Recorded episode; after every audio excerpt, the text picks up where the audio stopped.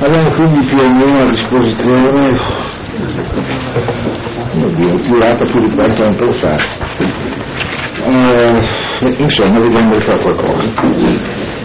Come ricorderete, eh, col progredire del discorso di Pausania diviene anche più netta, marcata, evidente una delle articolazioni eh, complessive dell'economia del testo, quella che mette in evidenza che non tanto le singole cose o le singole azioni sono in sé buone o cattive, ma la loro qualità dipende da qualcosa che sfugge a una loro troppo rozza obiettivazione qualcosa che compare tutte le volte in cui si dica dipende dal modo di farlo. Ovvero sia, si sposta costantemente l'attenzione dalla oggettivazione separata dell'azione alla qualità di colui che agendo diviene ciò che è in cui le azioni acquisiscono la loro effettiva qualità. La cosa emerge in misura particolare tutte le volte la cosa progredirà in precisione in cui si dica che l'amore o un certo tipo d'amore non in sé né buono né cattivo, ma dipende dalla qualità della prestazione che si produce attraversandone, per così dire, la dimensione. Qui abbiamo in altri termini un movimento che replica quello che abbiamo visto affidato all'emergenza, in un certo senso sovversiva e per avanzamento della divinità d'amore concepita come antichissima e primaria. Così come progressivamente ci si sfila lungo questa via dall'immersione nel mondo mitico, così anche progressivamente l'attenzione viene posta alla qualità complessiva dell'attore delle azioni e al significato, al valore, alla effettività che il suo agire ha nel produrre un effetto positivo o negativo dove la positività e la negatività si chiarisce in relazione a, all'essere di questo agire cospirante con il prodursi del bello e buono oppure distanziante da esso. Per cui l'amore in questa prospettiva no, contempor- può essere contemporaneamente disordinante o ordinante, deprimente o elevante, e in questa direzione ha già cominciato ad andare la bipartizione proposta da Pausania, no? appunto tra Venere celeste e Venere pandemia. Questa è un'osservazione che credo possa avere un suo valore regolativo rispetto allo sviluppo anche ulteriore del, del dialogo che la raffinerà e la porterà a un grado di maggior limpidezza così come si sa la risalita finché dura la vigenza di questa immagine anamnestica verso le idee si esprime come maggior limpidezza e chiarezza. Anzi, e poi anche ovviamente come sempre minor distanza, perché alla fine le idee noi ce le ritroviamo letteralmente come forma del nostro stesso occhio. Però questo è un altro discorso per il momento. Ecco, l'altro, eh, l'argomento però su cui ci eravamo arrestati la volta scorsa era la natura tutta maschile della Venere celeste.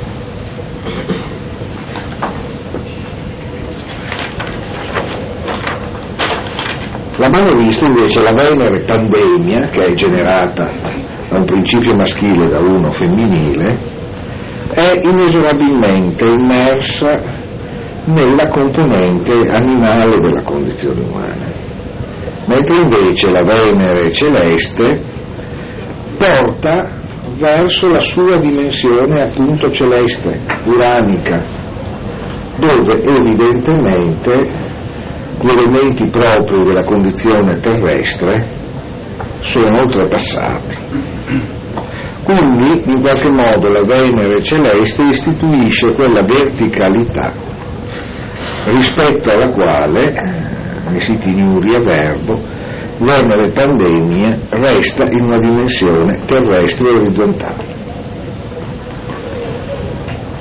E si comincerà subito a notare che la condizione celeste della Venere superiore, col suo elevarsi rispetto al piano terreno, indica per così dire una via di esodo, una via di uscita da una condizione passivamente accettata come quella di sempre, che è in qualche modo il percorso stesso di quella che potremmo chiamare così è stata chiamata, differenziazione noetica, cioè quell'esercizio che proprio Socrate pratica e che porta al riconoscimento dell'idea, là dove in precedenza vi è semplicemente il mareggiare dell'empiria o la sua prima organizzazione conoscitiva in una forma solo mitica.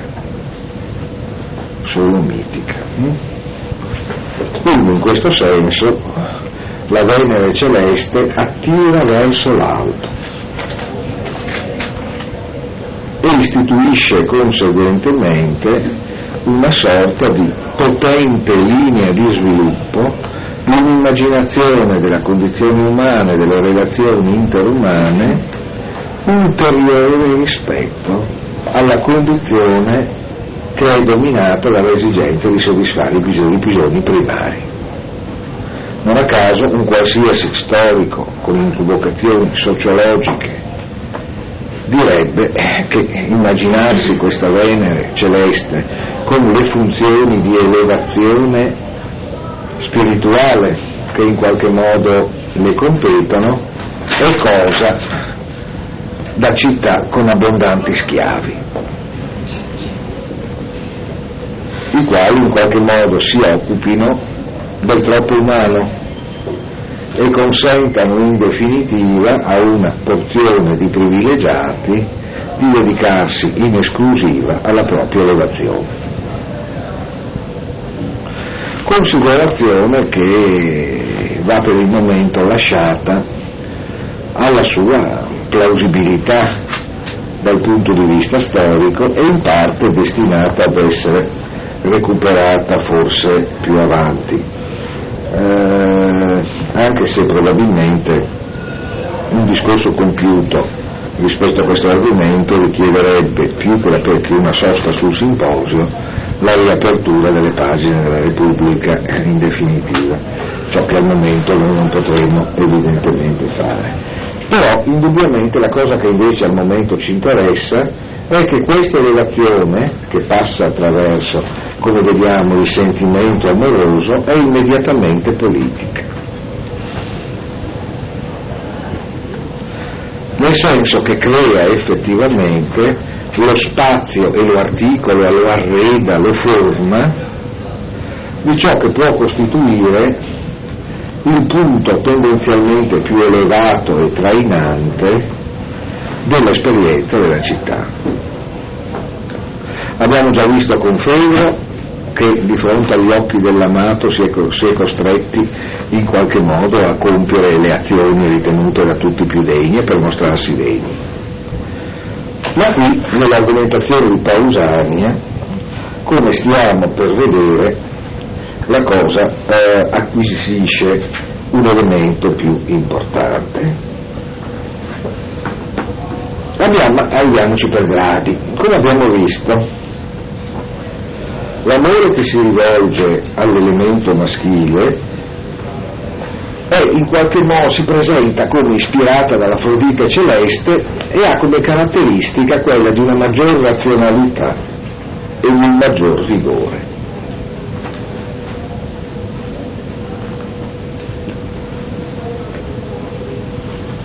Questo nel senso che eh, la vigoria e la forza eh, dell'organizzazione logica sono evidentemente eh, quelle virtù che rifuggono maggiormente all'interno dell'organizzazione sociale data e che in qualche modo eh, operano maggiormente in quelle che noi chiameremo le dimensioni creative, in qualche modo, dell'esistenza. Conseguentemente l'interesse per gli individui dello stesso sesso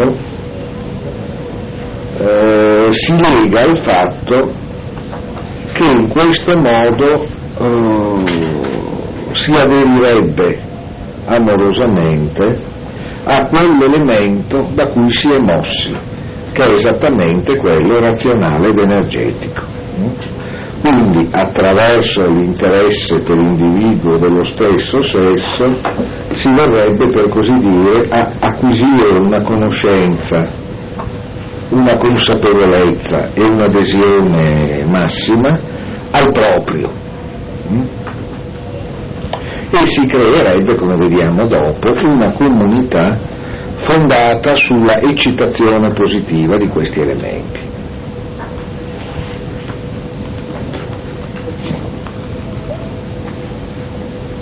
A caso anche qui, quindi nell'ambito della pederastia, intesa etimologicamente come amore per il pais, per il giovane, si determina una possibilità anche all'interno della dimensione uranica di positività e di negatività. Perché è possibile anche in questi casi interpretare questa propensione in una forma che opta di fatto per il disordine e la dispersione piuttosto che per la creazione di quel bene verso cui in qualche modo ci si dovrebbe muovere. Difatti è positiva, sostiene Pausania, che come sappiamo è impegnato in una relazione amorosa con Agattone che quindi è in qualche modo chiamato in causa, è positivo l'amore che si rivolge a coloro che sono già in qualche modo entrati nell'età adulta. Perché in questo caso, tento di sintetizzare perché ci è andata via la mattinata, l'amore si rivolge a quello che noi potremmo definire una personalità compiutamente manifestata. Che è un passaggio molto interessante, cioè nel senso che in realtà in questo caso l'amato è persona che può essere conosciuta per la qualità delle sue manifestazioni. In un certo senso, per restare alle parole di Pausania, è qualcuno di cui si è già potuta constatare la riuscita Mentre invece l'amore per i fanciulli, sostiene Pausania, è da guardarsi con maggior riserve, perché potremmo dire sinteticamente in esso l'amato rischia di, lo diciamo in termini però molto anacronistici, dopo ritorniamo a quelli suoi, rischia di sparire nell'immaginazione di chi gli si rivolge. Dice più propriamente Pausania, nel caso dei fanciulli l'attrazione può essere limitata alla gradevolezza dell'aspetto e può essere limitata alla suggestione che esercita la freschezza dell'età. Ma manca, per così dire, o rischia di mancare, l'interesse per la qualità complessiva, per le virtù, per la forza intellettuale della persona. E quindi rischia di essere, ancorché non si rivolga nei confronti di elementi femminili, in realtà una propensione rivolta alla pura soddisfazione di un piacere disordinato. Insomma, detto brutalmente, con i fanciulli rischia di fare tutto, letteralmente, chi li ama, rischia cioè di subordinarli al proprio piacere e quindi c'è costantemente il rischio di vederli, di, di abbandonarli di lasciarli in qualche modo perdere non appena il piacere sia stato soddisfatto. Ah, in questo caso, per quanto ci si rivolga nell'ambito della vigenza di Giavenere celeste al proprio stesso sesso, in realtà la qualità di questo amore è scadentissima. Cioè si va affinando questo elemento. È dispersivo qualsiasi forma d'amore che non comporti l'elevazione di entrambi coloro che vi sono coinvolti. Dove vi sia una riduzione strumentale a una delle due parti siamo già fuori dalla linea che, che Pausania sta predicando. Mm? Non a caso appunto Pausania propone che eh, sottolinea che i veri pederasti in senso positivo, intendo dire, sono quelli che si innamorano dei ragazzi che hanno già la barba, perché se no effettivamente restiamo nello spazio del puro uso pretestuoso e disordinante dell'altro. E infatti qui comincia ad esserci tutta una tipologia del rapporto di seduzione, lo vedremo crescere progressivamente nel dialogo, che è un grande palinsesto della, eh, come possiamo dire, eh, della stilizzazione e della sceneggiatura delle relazioni amorose, così come si darà in tanta letteratura e in tanta riflessione sulle passioni, all'interno dei rapporti invece eterosessuali. Perché qui in alcuni casi possiamo tras- trasportare la fanciulla al posto del fanciullo e ci ritroviamo apparentemente in pieno Settecento. Mm? Esattamente con gli stessi problemi, o ci ritroviamo sino ad oggi, no? con st- con, esattamente con la situazione in cui l'amante seduce il fanciullo, si potrebbe dire serenamente la fanciulla, per trarne un momentaneo piacere o anche con uno slancio sincero che però si, risvol- si rivolge all'immagine che lui si è fatta dell'altro e che consumata la cosa si spegne e dà luogo a un passaggio ad altra avventura. Eh? Se voi leggete, esat- la sostituzione può avvenire in qualsiasi momento. Eh? Anzi vi leggo se volete rapidamente a questo punto solo dalla traduzione in italiano, in realtà coloro che si innamorano solo a partire da quel momento sono predisposti a stare insieme col ragazzo a correre con lui per tutta la vita e non già ingannarlo, abbandonandolo per correre dietro a un altro dopo averlo conquistato approfittando dell'incoscienza della sua età. Cioè, insomma, non c'è amore dove c'è circonvenzione l'incapace insomma, ecco. Quindi emerge questo aspetto che crescerà nel corso del dialogo. L'importanza di quello che noi, e anche qui il peso della parola è terribile, chiamiamo corteggiamento, e corteggiamento deriva da corte, eh? è difficile parlare di un corteggiamento prima che ci siano state le corti, però usiamolo lo stesso, perché la relazione c'è, il corteggiamento ha un senso perché in realtà il corteggiamento richiede che tra l'amante e l'amato si instauri un rapporto di ammirazione e di stima legato alla messa in campo di qualità fisiche e intellettuali che sono legate alla produzione di forme, che sono legate a invenzione e a creatività. Mm?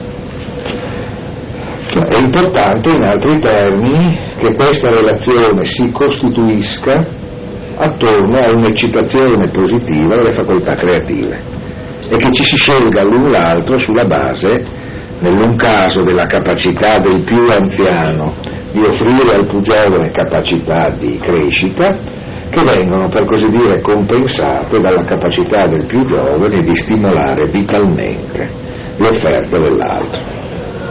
Dopodiché in una casa avremo tutta la tipologia del corteggiamento amoroso, veramente in termini che ricordano la vicenda della nostra pastora Marcella, eh? Con l'amante che è disposto a disperarsi, a sdraiarsi di fronte alla porta dell'amato, eh, a bastonarsi, a urlare, a fare qualsiasi cosa l'altra voglia e via con eh, regali, viaggi all'estero e quant'altro, il tutto circondato dall'ammirazione della città, che nei confronti di chi si dia volontariamente in servitù non può che avere che disprezzo a meno che non sia una servitù finalizzata allo scopo di allacciare una reazione di questa natura. Difatti, dice Pausani, occorrerebbe anzi una legge che vietasse di amare i fanciulli, affinché non si dilapidassero tante energie per un risultato così incerto, perché non si sa mai a quale risultato, anzi, eh, vabbè, insomma, a quale risultato buono o cattivo, diciamo, eh, sì, eh, si arrivi eh, nel corpo come nell'anima con i fanciulli. Hm? Cioè quindi non bisogna amare i fanciulli perché con i fanciulli non si sa quale sarà l'esito dell'aspetto pedagogico implicito nella relazione pederastica. Quindi si rischiano di disperdere energie vitali e intellettuali con oggetti che potrebbero non meritarle, potrebbero non giovarsene. E dice appunto Pausania, gli individui virtuosi, hm? ovvero sia oimen un agathoi, ton nomen tuto, autoi autois e contetisentai, ovvero sia i buoni, coloro che hanno realizzato in sé il bene e che quindi hanno questo elemento di, di virtù, si potrebbe dire, di virtù piena, si impongono essi soli questo nomos. Nomos. Legge Certo, la traduzione non può che essere questa, ma il nomos è qualcosa di più di una legge imposta. Il nomos è un'intima legge.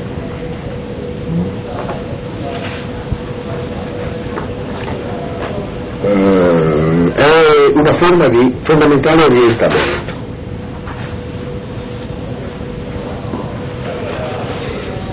Certo diventa anche in concreto delle leggi che noi chiameremo positive con un termine moderno, positive nel senso ovviamente di ius positum, cioè scritto o comunque decretato. Però qui le leggi sono contemporaneamente, ne vedremo meglio parlando appunto dei dialoghi che si dicono le leggi, sono contemporaneamente una legge e data, per cui diciamo, diciamo scritta e promulgata. Eh, uno va a vedere cosa dice la legge eh? e nello stesso tempo però anche quello che noi chiameremo il principio su cui questa legge si basa. Il suo aspetto non formale,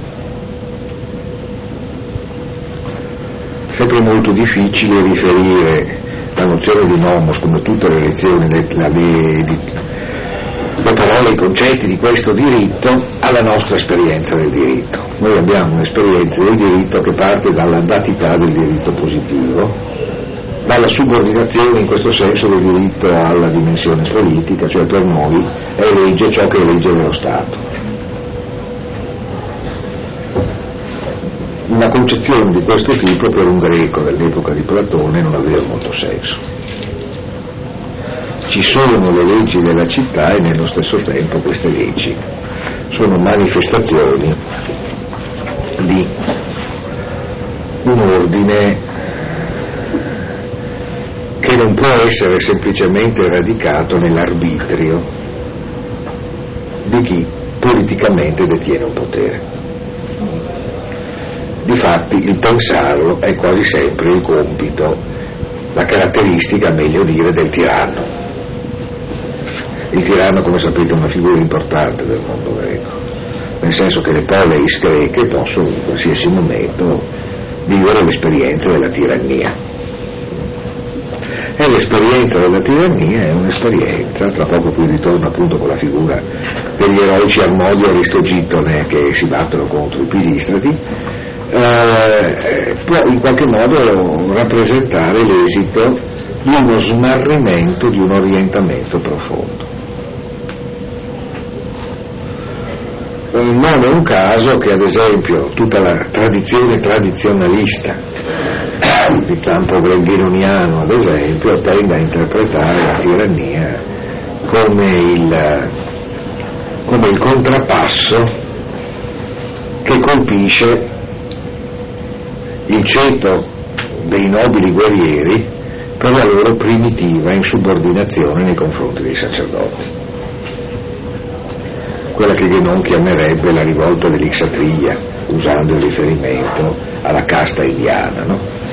Quando l'Ixatria e i guerrieri si rivoltano contro i bramini e non accettano più di essere guidati dalla superiore guida di un principio religioso, si apre lo spazio a una catena di disordini e quindi gli stessi ottimati, gli aristocratici delle città greche, dovranno in qualche modo esporsi a pagare il prezzo della loro oltranza, perché ci sarà sempre qualcuno di loro qualcuno addirittura di un ceto più basso, che approfittando della pura forza che può in un qualche momento aggregare, si renderà tiranno.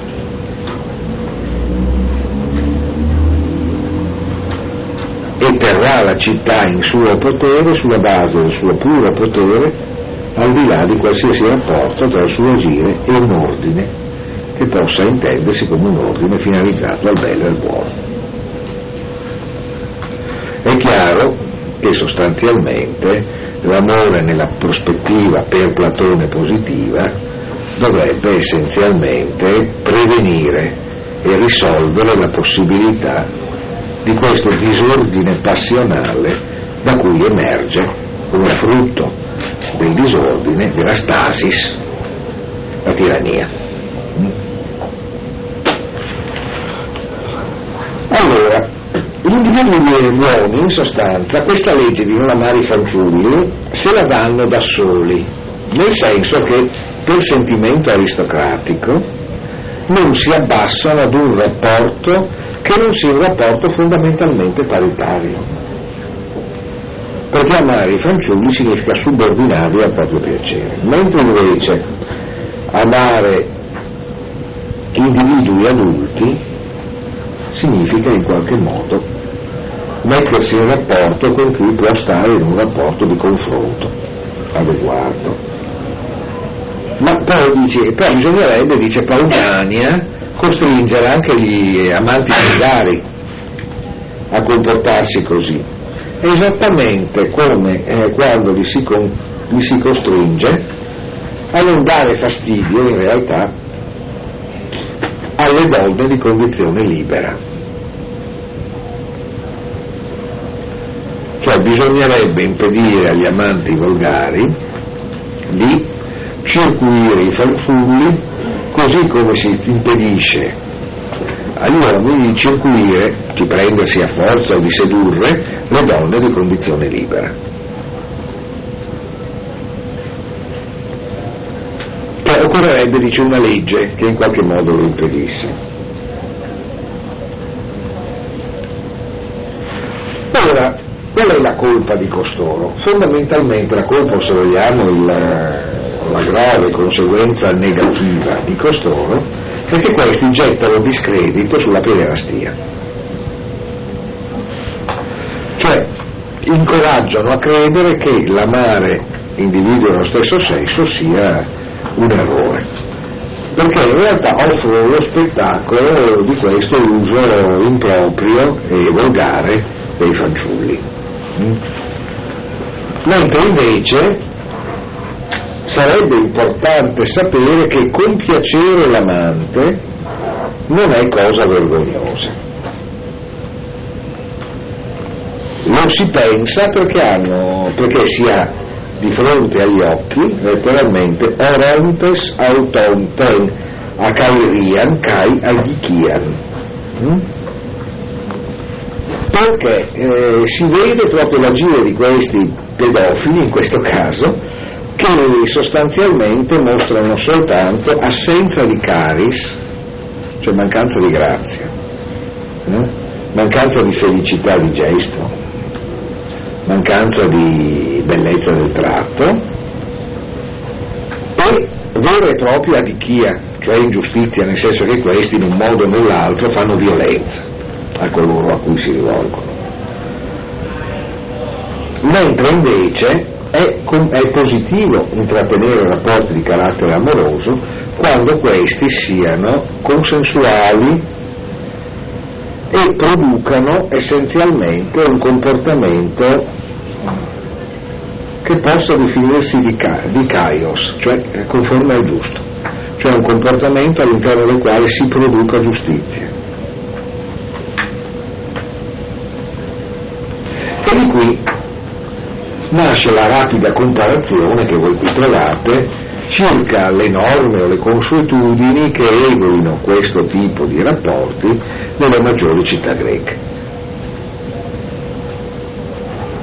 Allora, se il principio è che la compiacenza dell'amato nei confronti dell'amante è cosa giusta, purché il rapporto abbia quegli elementi che lo rendono un rapporto di reciproca elevazione, allora diventa positivo ciò che favorisce il fatto che questo tipo di rapporti con questa qualità possano essere intrattenuti senza ostacoli.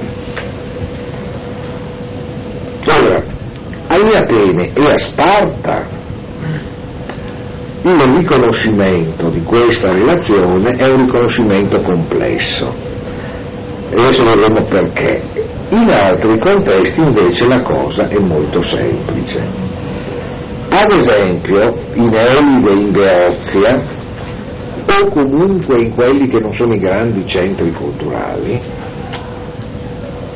quelli in cui non c'è evidentemente grande abilità nel dire, è una legge chiara che decide che compiacere gli amanti è una cosa giusta. Questo perché, e qui ci sono alcun sarcasmo implicito, perché in questo modo si può in Beozia, cioè a Tebe in sostanza, in Elide, esonerare gli amanti dal tentativo di rendersi bene accetti agli amati con una particolare ricercatezza retorica. Qui siamo a, a, a Cyrano de Bergerac, eh? né più né meno, in definitiva. Nel senso che dice i beoti, i quali notoriamente sono noti per essere beoti secondo la uh, malignità degli ateniesi, sono talmente beoti che si devono cominciare a organizzare discorsi particolarmente eleganti per uh, sedurre il ragazzo, quello diventa vecchio prima che questi ci siano riusciti sostanzialmente, no? quindi gli si va per le spicce. È degno intrattenere rapporti tra uomini, rapporti ovviamente che rientrino nei canoni di onestà che stanno venendo descritti, senza che ci sia un particolare corteggiamento perché questi più di due parole allora non dicono e conseguentemente non possiamo pretendere da loro che come avviene invece per Atene eh, ci possa essere una particolare ricchezza nell'organizzazione del rapporto che deve portare al riconoscimento dell'amante da parte dell'amato. E qui un passaggio che eh, diviene importante. Dove viene vietata invece questa relazione? Viene ritenuta infamante. In molte città della Ionia, cioè delle isole greche, e soprattutto in regioni, come spesso in alcuni casi le stesse cittadine della città della Ionia, stiano sotto il dominio dei barbari, i barbari sono i persiani. E perché i barbari, e qui siamo un po' al nucleo dell'argomentazione, i barbari vietano o comunque disprezzano le relazioni omofile. Così come disprezzano gli esercizi dell'intelletto, la dialettica, e gli esercizi fisici, la ginnastica, in genere quelle pratiche che noi ora chiamiamo sportive, che sono quelle che per così dire rientrano tanto nella raffigurazione dell'antica Grecia, Olimpiadi, giochi, eccetera. Perché la relazione tra uomini, le pratiche ginniche intese come momento importante dell'organizzazione sacrale e religiosa e l'esercizio dialettico sono la qualità tipica degli uomini liberi. sono in altri termini organizzazione di forme di relazione nelle quali esistono legami che possono essere concepiti come più importanti di quelli che si instaurano tra un sovrano e i suoi soggetti. Cioè per l'amante l'amato è una cosa molto più importante di quanto possa essere il re.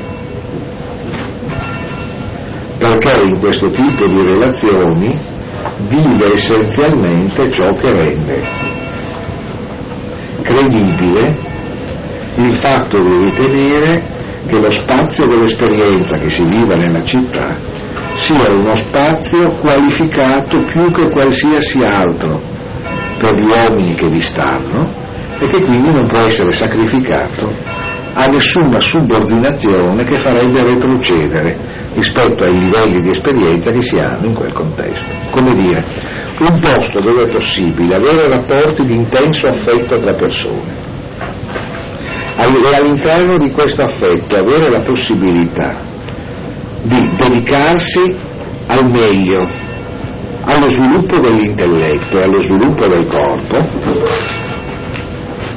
è una condizione alla quale chi vi è pienamente immerso non può rinunciare per cedere in vero, invece, alla condizione di servo di un sovrano. Mm? Conseguentemente, ovunque vi sia un tiranno, o là dove vi sia la tirannia per eccellenza, che è il dispotismo orientale, non è possibile accettare una condizione nella quale uomini siano l'uno per l'altro, per la qualità di ciò che assieme si può fare, più importanti di qualsiasi altra cosa, per cui si sia disposti in nome di questo affetto e in nome delle possibilità che questo comporta a resistere a qualsiasi tirannica.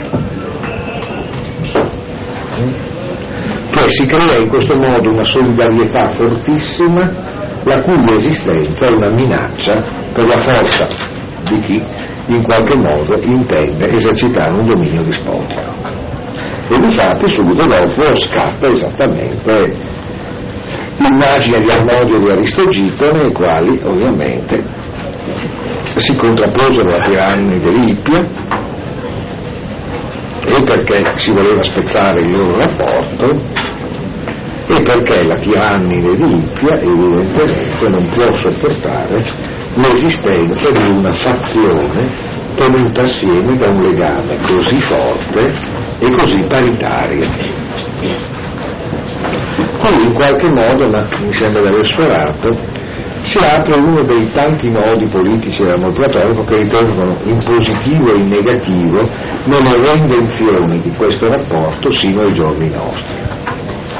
Perché qui apparentemente c'è di tutto, c'è l'elite rivoluzionaria, c'è la cospirazione utopica, eh, c'è la celebrazione conservatrice di un'aristocrazia spirituale che, ha, che, può avere essenzialmente il compito del mantenimento con la forza di una certa misura. C'è apparentemente politicamente tutto il contrario di tutto. C'è, come voleva Hans Kelsen, il fantasma del totalitarismo, cioè una, in questo caso di una rappresentazione di una comunità perfetta che cerca la sua realizzazione senza sbavature senza cedimenti. C'è dall'altra parte, dinamica tutta plutarchesca, la celebrazione di questi rapporti come rapporti che intrattengono una relazione sovversiva nei confronti di qualsiasi gerarchia fondata sulla sostituzione della primarietà di questo rapporto con una rappresentazione estrinseca di ordina, sovraordinazioni o subordinazioni. C'è ad esempio ciò che farà sì che ci sia un forte vagheggiamento platonico, pensate solo all'Iperione di, di Hölderlin, no? Bella città greca come modello di un Freisprechen, di un libero parlare e di un libero agire che riempie di una dimensione umanamente complessiva la lacerazione anti-sovranità, anti-rappresentazione della rivoluzione francese, insomma. No? Cioè attorno a questo Platone, in qualche modo, tutti in qualche modo si ritroveranno per cercare le immagini e le parole giuste, per dare forma a una propria impresa. Eh. Su questo proseguiamo domani.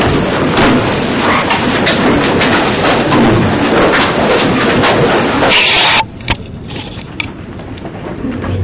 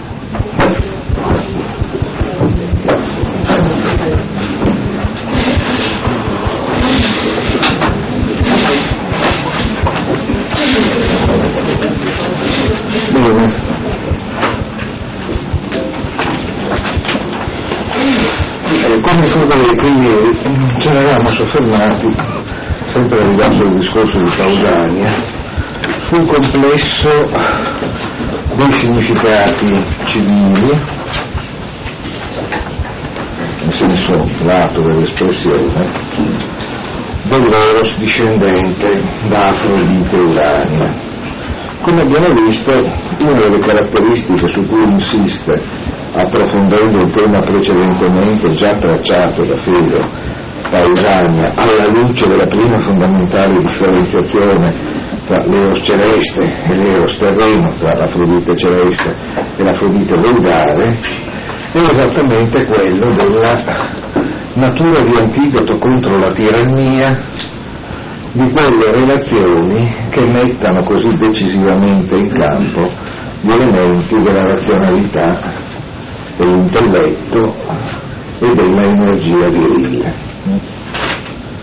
Cioè, in realtà in questo senso la pederastia, nel senso etimologico, che come abbiamo visto nella traccia presentata da Pedro nel suo differenziarsi dai comportamenti dettati dalla Venere volgare, non prevede come elemento dominante la soddisfazione di uno stimolo sessuale, ma casomai l'organizzazione intellettuale ed affettiva di un rapporto che comporti elevazione, tende per così dire a configurare una via verso il riconoscimento, nel riconoscimento anche la realizzazione di quella coincidenza di bello e di buono che nello stesso tempo noi, come sempre in Platone, tendiamo a cogliere nella evidenza della sua pratica realizzazione.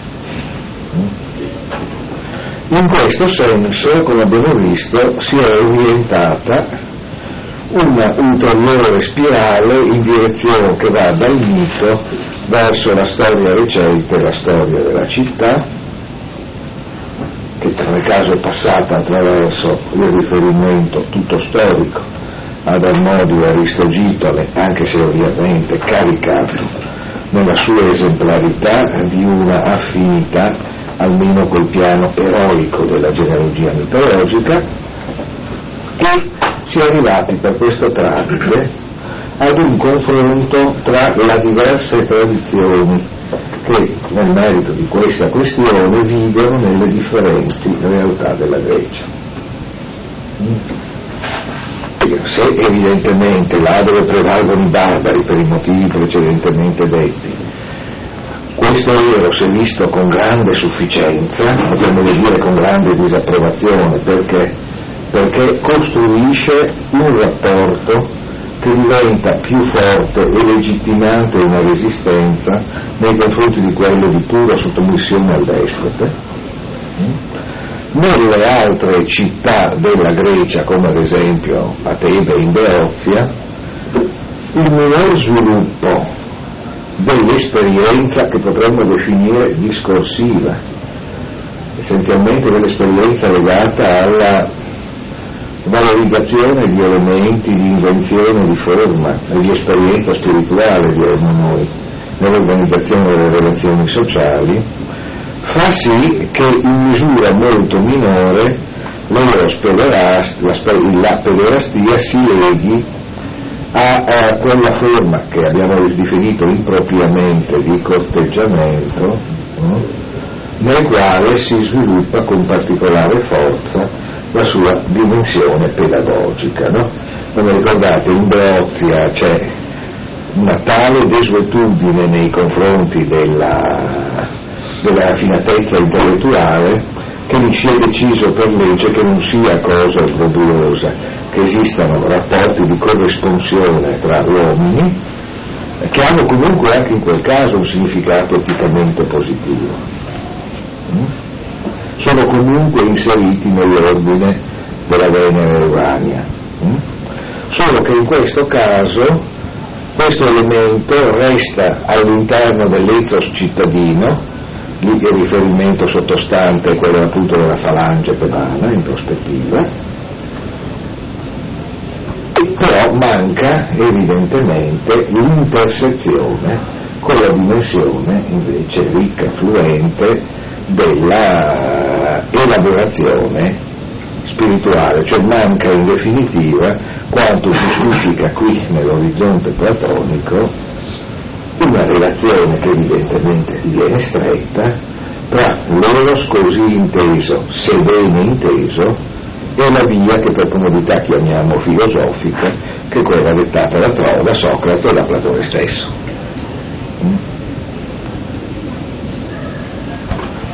Ecco, come ricorderete, se era detto, su questo sarebbe interessante soffermarsi più a lungo, qui cominciano a elaborarsi alcuni modelli destinati a, ad avere sia nell'orizzonte della speculazione filosofica, sia nell'orizzonte del grande immaginario occidentale, una particolarissima rilevanza.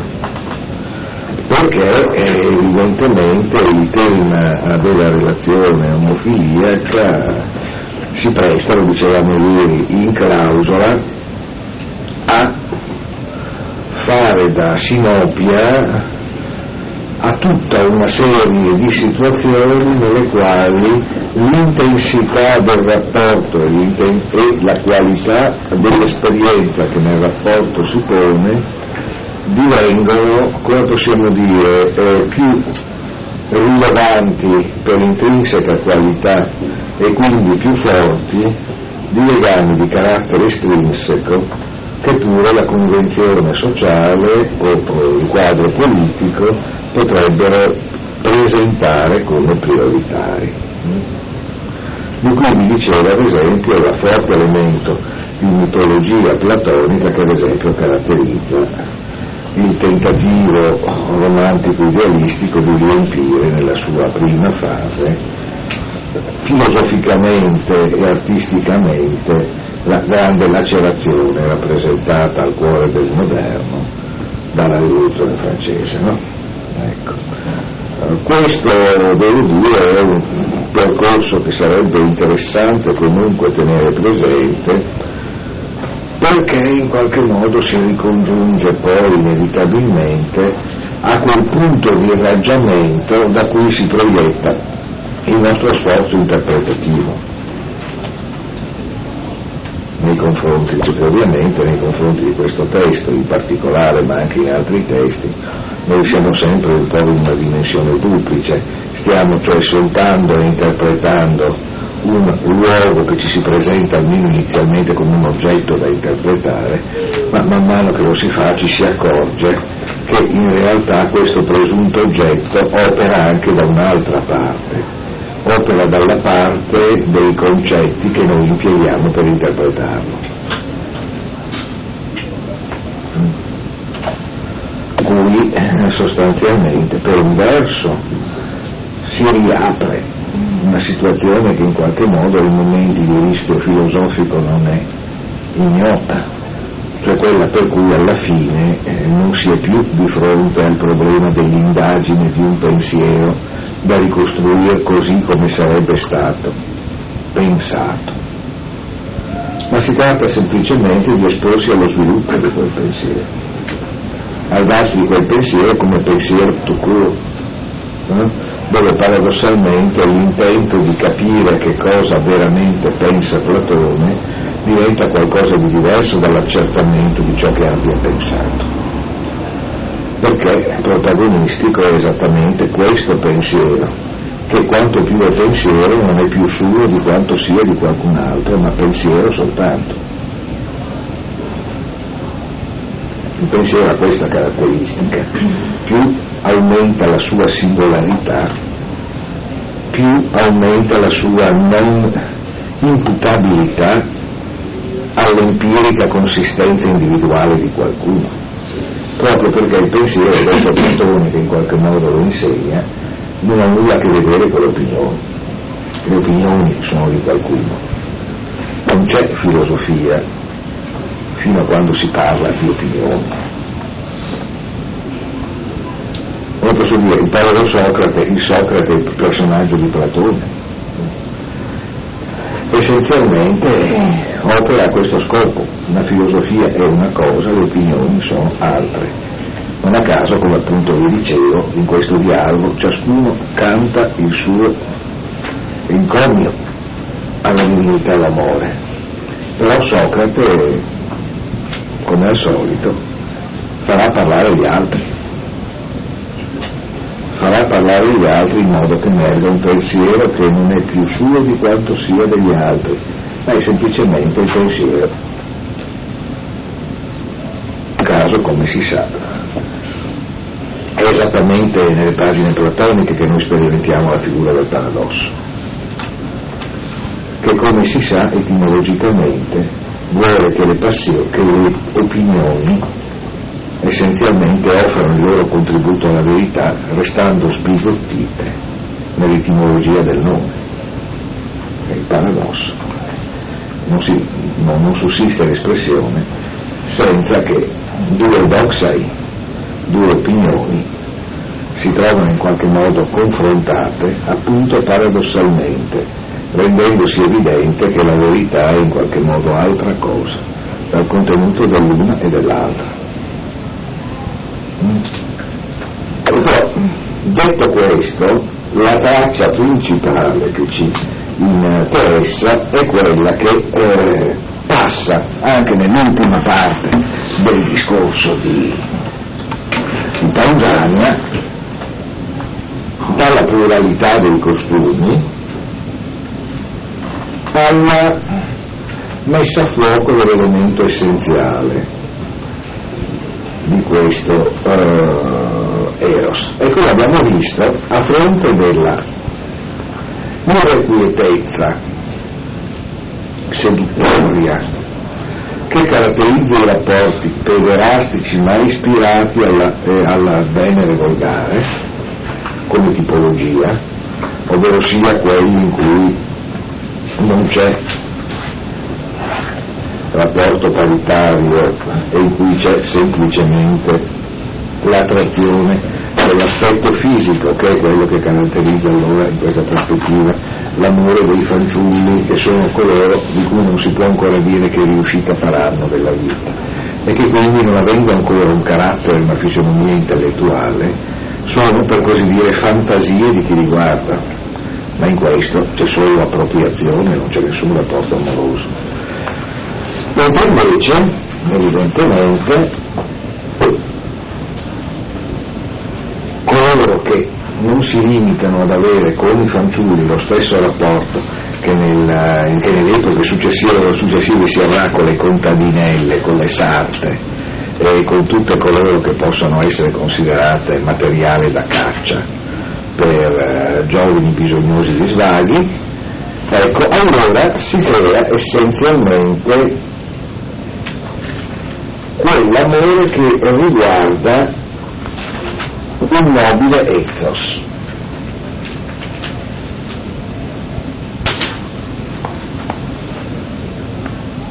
E in questo caso, qualora l'eros si rivolga verso un nobile ethos, questo amore si configura come un amore duraturo. Mm? Perché? Perché in questo caso l'amante si fonde, si incorpora a qualcosa che è destinato a rimanere. Perché l'ethos, per così dire, di una persona, qua potremmo definire il carattere, il costume di una persona, è come possiamo dire la sua cifra complessiva, la sua complessiva qualità. l'amore che sta interessando Platone attraverso Pausania è quell'amore che si rivolge a una vita colta nella sua integralità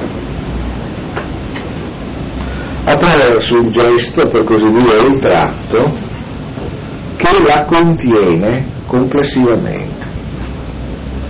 Allora in questo caso l'amore riguarda una persona in una certa età o una certa altra, per una, qualche, per una qualche distinta sua proprietà. Riguarda per così dire ciò che in esso vi è di stabile.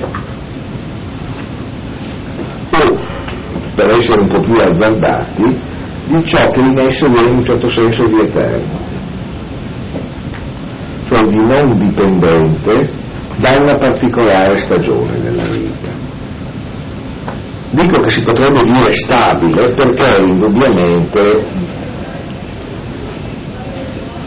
Platone parla ovviamente eh, di tutta la vita, di Abiu, no? e, e usa praticamente un lessico che rinvia all'idea del permanere. Ma qui l'elemento non è tanto qualcosa, l'elemento che ci interessa non è tanto qualcosa di scheletrico di permanente al di là di un variare delle superfici.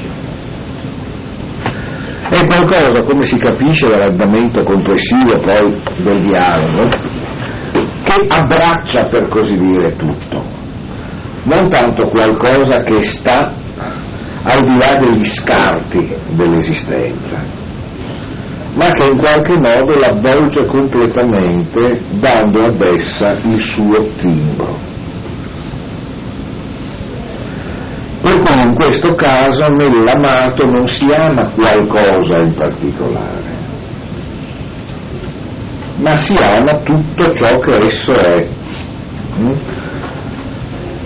E in realtà la sostanza, per così dire, positiva di questo amore sta nella possibilità di fare esperienza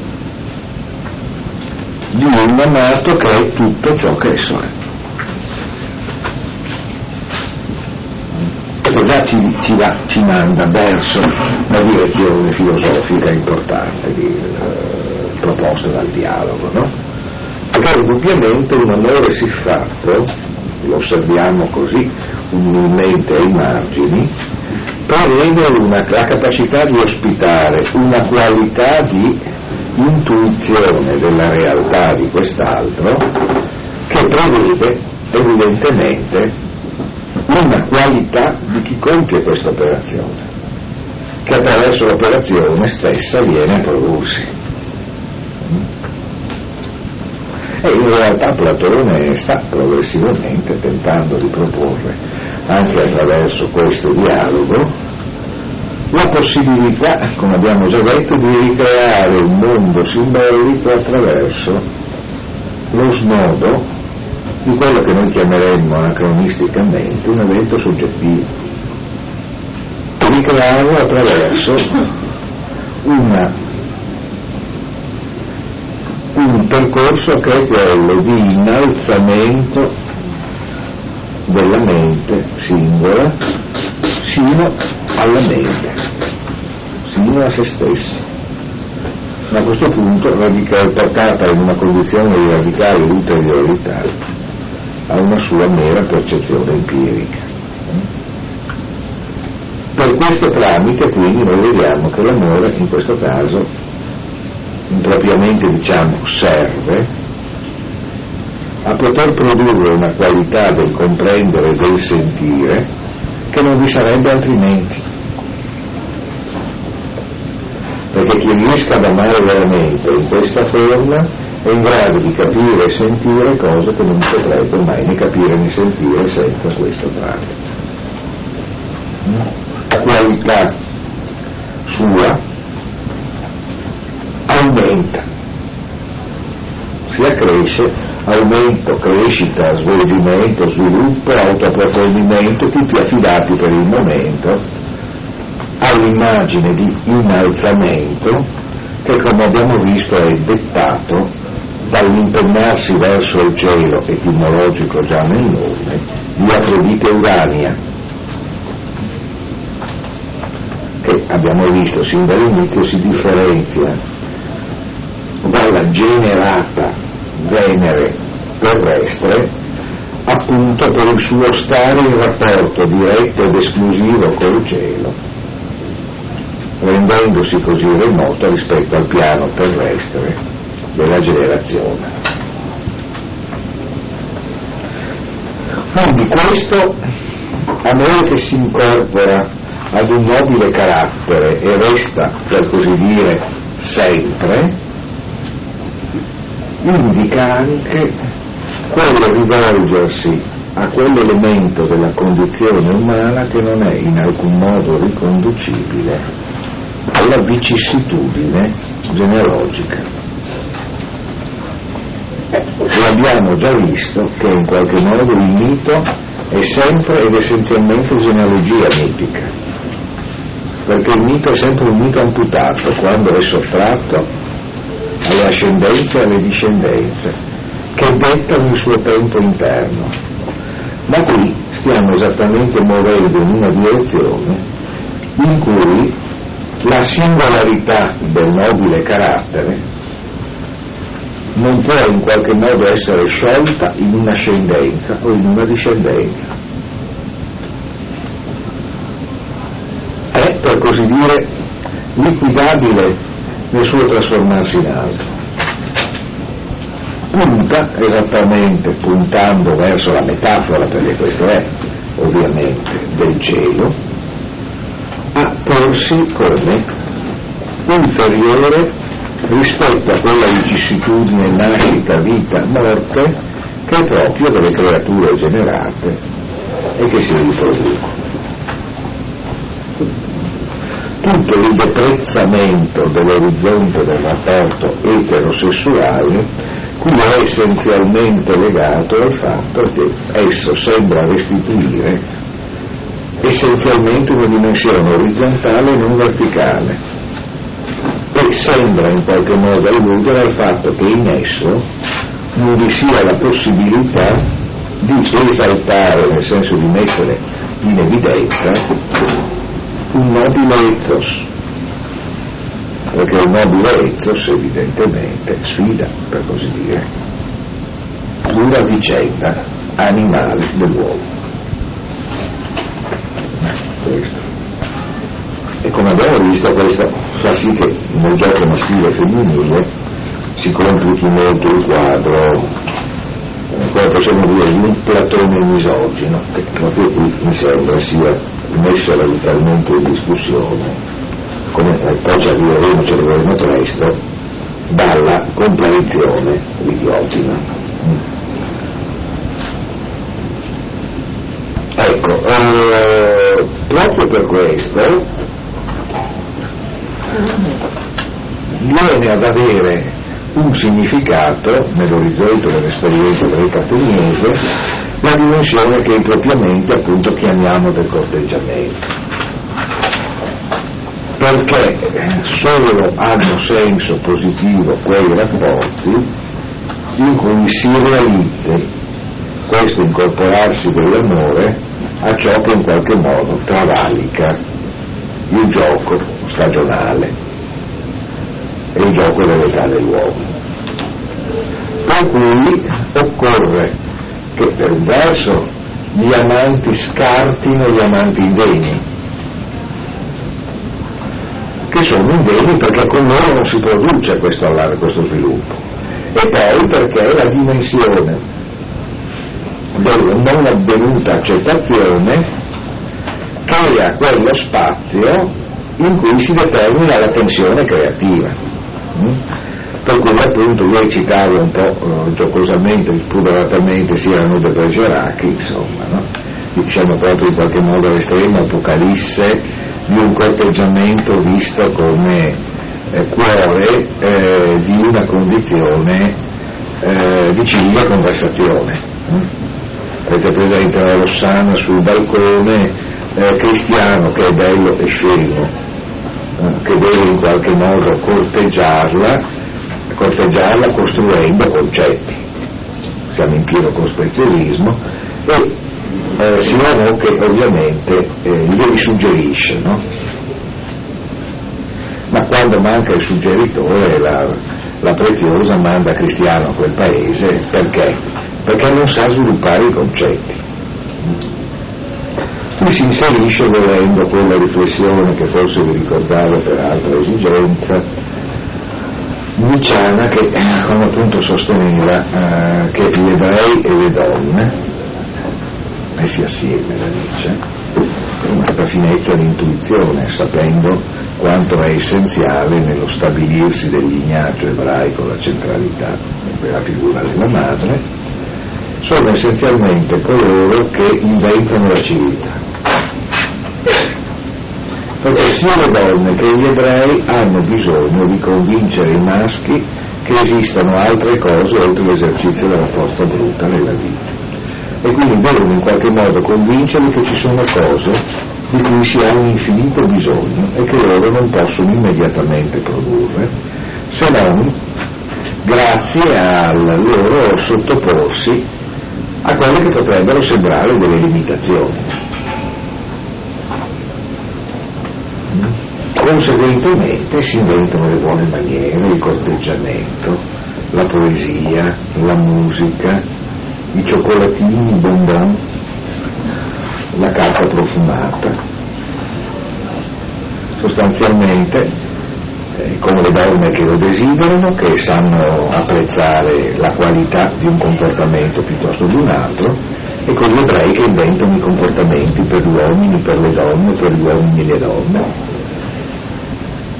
Fondamentalmente questa è l'immaginazione iniziale, in definitiva, ma che è un'immaginazione paradossale e anche geniale, in definitiva. No? Coglie in qualche modo al centro le figure della corte, ivi compreso quella corte prima della corte che con un certo sforzo di immaginazione poteva essere la società dei liberi ateniesi, dove al posto delle donne vi sono i giovani che devono essere conquistati attraverso cosa? Beh, attraverso lo sciorinio di una esperienza e di una qualità creativa che faccia pensare loro di poter in qualche modo onestamente guadagnare nella compagnia dei vecchi e in qualche modo viceversa. Quindi il tema dell'amore come luogo di arricchimento reciproco. In altra epoca si potrebbe dire, in contesti di totale invece centralità dell'elemento femminile, questo contesto sarà in qualche modo svolto dai salon come ad esempio nel contesto francese 6-700 e non c'è salon senza una dama che lo diriga. Tutti i grandi salon sono diretti da dame, i veri grandi salotti sono salotti delle dame, eh? che sanno essenzialmente declinare l'esercizio dell'intelligenza in funzione della qualità del vivere dovete possibilmente poter trovare esasperazioni, eh, come possiamo dire, paradossalmente plastiche, eh, parodiche, nel senso geniale liberatore della parodia, nelle direzioni più diverse, no? Pensate. Le tante italiane in Algeri o altrove, no? Che hanno sempre un turco terribile, un terribile bei, da ridurre ai loro voleri. Andate dunque al diavolo dove non sapete amare. Insomma, no?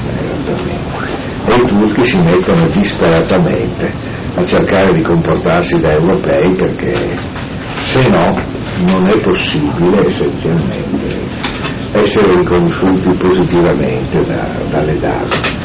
Oppure pensate su tutt'altro registro la colonia penale, anzi nella colonia penale il titolo, di Kafka, avete presente, no? dove c'è il, l'ufficiale che si suiciderà con la sua macchina da tortura, no? quella macchina che incide sul corpo del condannato alla sentenza con un sistema di aghi, che però ormai non usa più nessuno perché le dame protestavano, perché la cosa faceva senso. Eh? Le dame sostanzialmente. No? Le donne che in qualche modo non concedono questa barbarie così sontuosamente primaria. No? Ecco. Quindi in ogni caso abbiamo la dimensione del corteggiamento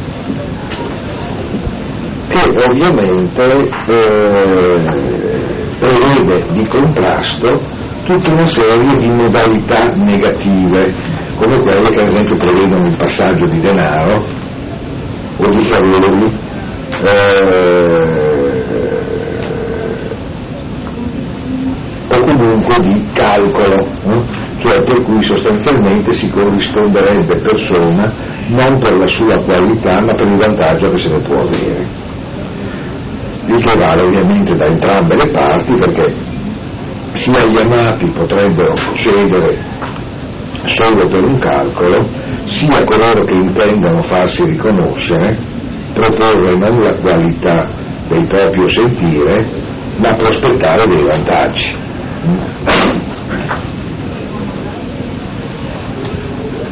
Conseguentemente, e qui arriviamo all'argomento, per comodità leggo rapidamente dall'italiano, poi in realtà vi sono alcune questioni legate al testo che andrebbero messe in evidenza. Come, come vi dicevo, eh, nel contesto ateniese il corteggiamento passa attraverso una cosa che rinvia ad una situazione che poi in maniera diversa conosceremo nel contesto curtense quello essenzialmente della, in cui sboccia, come si suol dire, la poesia delle origini nel contesto romanzo e poi anche germanofono, no?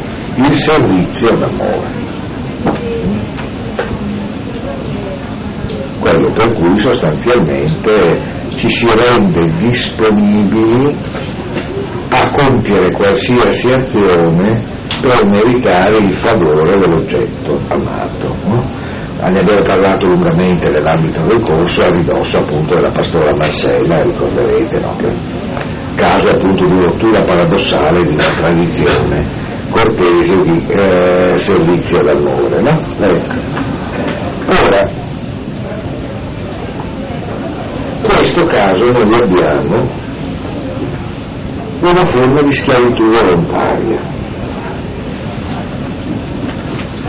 Però nel caso dell'amore pederàstico ben vissuto, questa schiavitù volontaria diventa schiavitù volontaria alla virtù.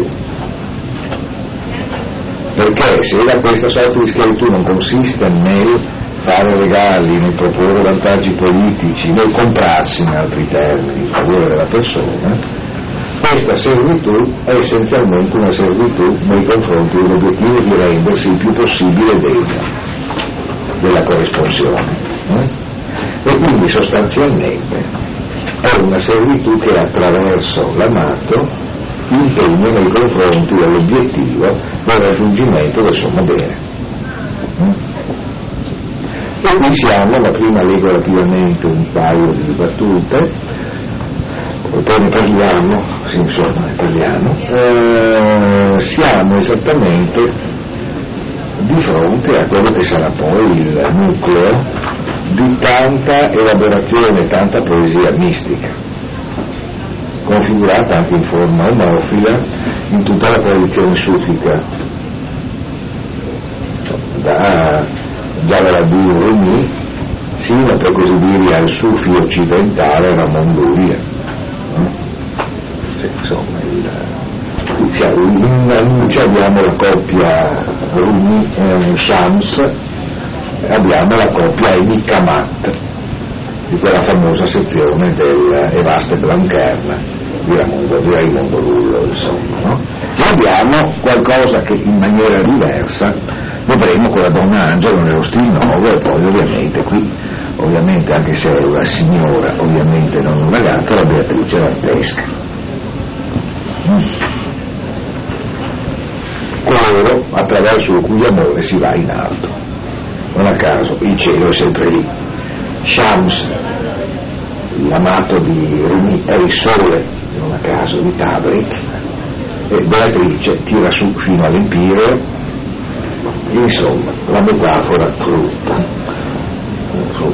La legge infatti ci garantisce che se qualcuno, legge della traduzione di Benedetto, che è molto meticolosa, se qualcuno fosse meno suggestivamente empatica di quella di Carlo Diano, ma insomma scegliete voi, la contenuto è questo, la legge infatti ci garantisce che se qualcuno intende porsi al servizio di qualcuno ritenendo di poter diventare grazie a costui migliore in sapienza o in qualche altra forma di virtù, in tal caso questa servitù volontaria non è sconveniente e non rappresenta un atto di adulazione. Alte au e Ezeuduleia, Uk Aiskra, Einai, Ude Keia. Allora, questa forma appunto di dedizione, questo farsi duos volontariamente, non è né brutta, l'ice è proprio il deformo, il deformo normalmente, né coacheia, è il pollax, è quello che sarà poi nella società um, cortese, medievale, il lausanger, per dirla in provenzale, cioè essenzialmente il, l'adulatore contaballe, spesso metti male, mh? Mm, appunto, no? quello che sostanzialmente loda, ma loda essenzialmente per creare il gallo, no? Occorre pertanto che queste due leggi? Mm, quella che riguarda l'amore dei fanciulli e quella che concerne l'amore della sapienza di ogni altra virtù, Simbalein e Stauton, eh, vadano nella stessa direzione. Eh? E il simballo, come si sa, è il termine a cui abbiamo anche simbolo. Eh? Queste due leggi, quella per cui si, si, ci si dedica all'amore dei giovani quell'altra per cui si, va, si, si muove verso la sapienza, devono fondersi, devono diventare la stessa cosa se deve risultare bella la condiscendenza dell'amata nei confronti dell'amata. Quando infatti eh, l'amato e l'amante mirano al medesimo eh, scopo, osservando ciascuno dei due la propria legge di modo che l'uno che qualunque servizio egli renda all'amato che la risposta lo renda rettamente, l'altro a qualunque la renda sapiente e virtuoso qualunque, qualunque favore gli conceda, lo concede in modo altrettanto retto. Il modo retto, il modo giusto è sempre nella forma della bella di Caios, cioè nel modo che realizza la giustizia. Mm? Eh, va bene. Eh, e l'uno nella misura in cui la capacità di contribuire in intelligenza e in ogni altra eh, virtù, mm? in questo caso l'intelligenza è fronesis, la virtù è sempre arete. Mm? La fronesis in questo caso è altra cosa dal mus, eh? la fronesis deriva etimologicamente dal frame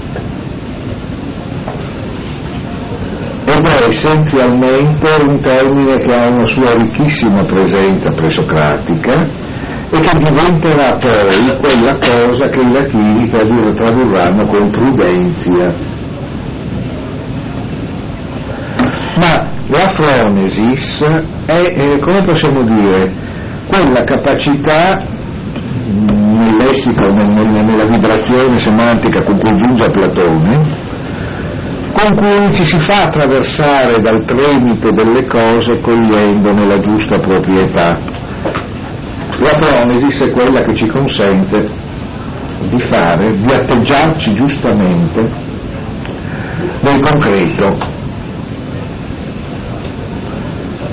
della, della situazione. È un'arte in questo senso chibernetica, nel senso che è l'arte del del manovratore del timone. È l'arte di chi sostanzialmente su di una barca o su di una nave sa condurla in maniera tale per cui il rapporto con le onde sia un rapporto felice. Quindi che sa capire com'è il mare e sa capire che il mare, concede che si navighi e nello stesso tempo sa con la propria abilità far sì che il mare si renda disponibile. Mm? Eh? È un sapere che è anche un saper fare il freddo. Mm? È un sapere di tutto ciò che siamo in relazione al nostro essere concretamente in una situazione. Ecco.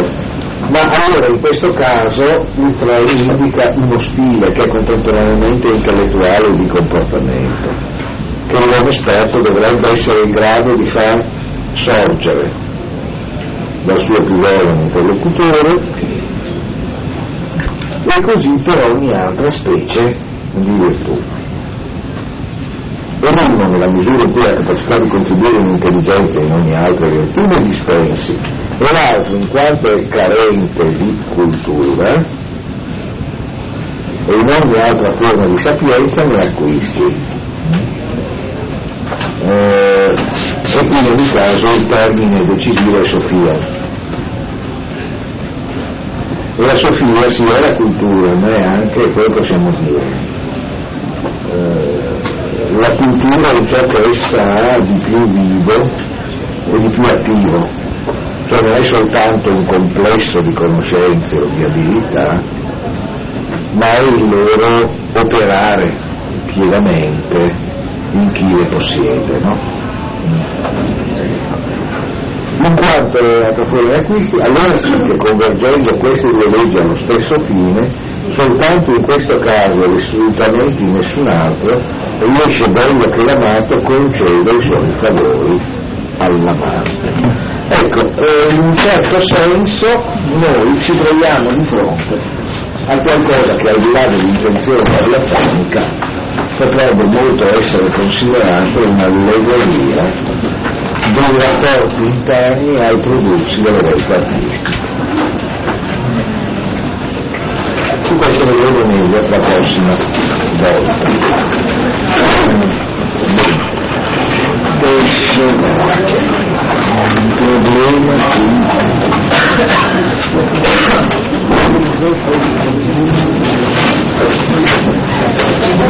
Scusate una se c'è qualcuno che frequenta il seminario in corpo, vorrei ritornarsi subito perché è problema organizzativo da sottoporre. Eh,